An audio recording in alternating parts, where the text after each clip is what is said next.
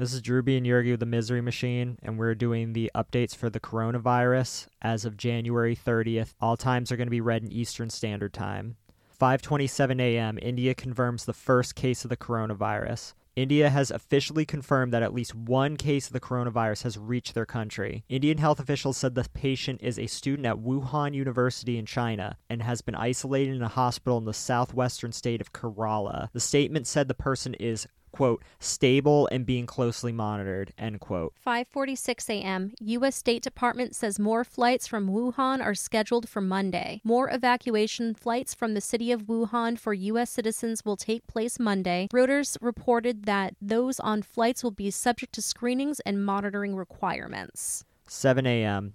Outbreak reaches nearly 8,000 with 170 deaths in China. The total number of cases reached more than 7,900 worldwide with 170 deaths in China. The majority of these cases are in mainland China, and this number exceeds the total number of SARS cases in that country during the 2003 epidemic. At least 101 other cases have been reported across more than a dozen countries across the globe, including the US. 7:48 a.m. Russia plans to close its border with China to prevent the spread of the coronavirus, according to the country's state media. Quote, "A corresponding instruction was signed today. Work on it is already in progress. We will inform all those concerned concerned properly about the measures to close the border in the Far Eastern region and other steps the government has taken to prevent the spread of the coronavirus in Russia. End quote. 8:15 a.m. Costa Cruises is holding 6,000 passengers aboard the Costa Smeralda near Italy after a Chinese woman came down with a fever, raising concern that she may have the virus. The cruise line Costa Cruises said in a statement that it is holding the 54-year-old woman from Macau in isolation along with her travel companion. Quote, "The health authority has been immediately notified and is now on board to conduct all the pertinent measures. It is our utmost priority to ensure the health and safety of passengers and crew, said the company. 9:20 a.m. Commerce Secretary Wilbur Ross said the coronavirus could have a positive impact on the U.S. economy. And I quote, I don't want to talk about a victory lap over a very unfortunate, very malignant disease.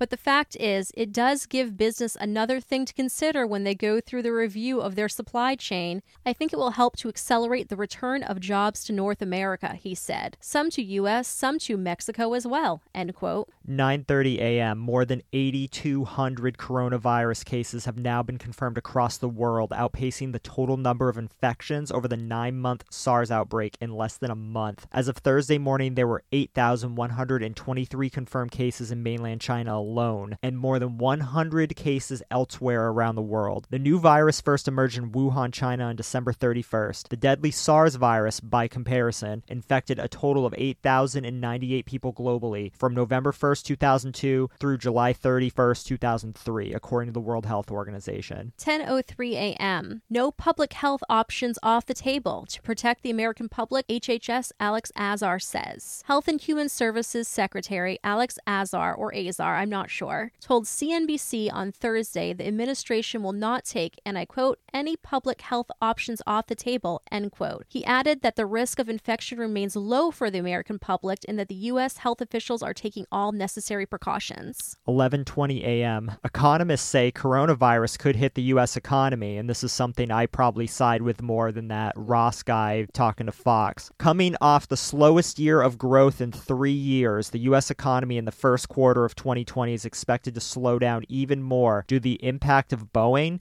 and now the potential wild card of the coronavirus. The virus has already hit the Chinese economy as cities close and people isolate themselves in their home. Quote, it's going to have a hit on Chinese spending, Barclays U.S. economist Jonathan Millar said. We may see more of it in the U.S., but we just don't know at this point. It's very uncertain. 12:37 p.m. First human-to-human transmission of coronavirus confirmed in the U.S. The Center for Disease Control and Prevention and Illinois public health officials confirmed Thursday that the nation's first person-to-person transmission of the coronavirus. The new patient is the spouse of the Chicago woman who brought the infection back from Wuhan, China. The the transmission makes the U.S. at least the fifth country where the infection is now spreading through human to human contact. 2:30 p.m. The World Health Organization is holding its fourth news briefing to announce whether the coronavirus outbreak is a global health emergency. They were expected last week to make their decision, but officials say they postponed their announcement to gather more data. The last time the WHO declared a global health emergency was in 2019 for the Ebola outbreak in the eastern Congo that killed more than 2,000 people. 2:43 p.m. 13 minutes later, the WHO finally calls this a global health emergency. I mean, finally. Who wasn't expecting that, really? I wasn't.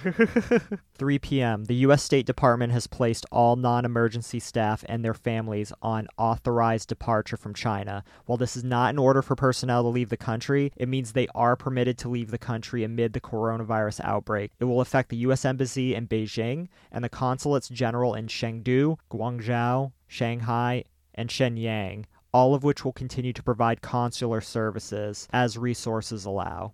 3:52 p.m. The union that represents American Airlines pilots said Thursday it's suing American Airlines to halt service to China amid the coronavirus outbreak. The Allied Pilots Association represents 15,000 professional pilots who fly for American Airlines. The suit seeks a temporary restraining order that would halt all American Airlines service between the US and China.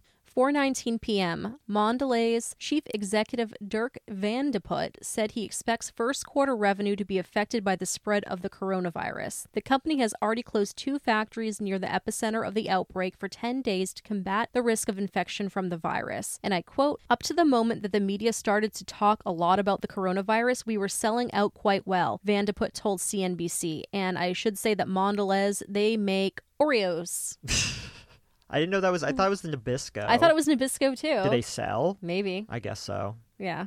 5:23 p.m. President Trump said the U.S. government was working closely with China to contain the outbreak, predicting a very good ending for the United States. Quote, We are working very closely with China and other countries, and we think it's going to have a very good ending for us. That I can assure you. Trump said U.S. officials believe we have it all under control, adding that it's a very small problem in this country. I, don't have a great Donald Trump impression, but all jokes aside, 5:35 p.m., the Hubei Province Health Commission on Thursday reported an additional 42 deaths along with an additional 1,220 cases of coronavirus in Hubei Province, China, as of January 30th. A total of 32,340 people are still under medical observation. As of 7:21 p.m. Eastern Standard Time, that is all the updates for the coronavirus, January 30th, 2020. We're the Misery Machine. I'm Drewby. I'm Yergy. If you want to follow us on Twitter, our handle is misery underscore podcast, and our Instagram is misery machine podcast. Thanks, and we'll see you soon. Bye.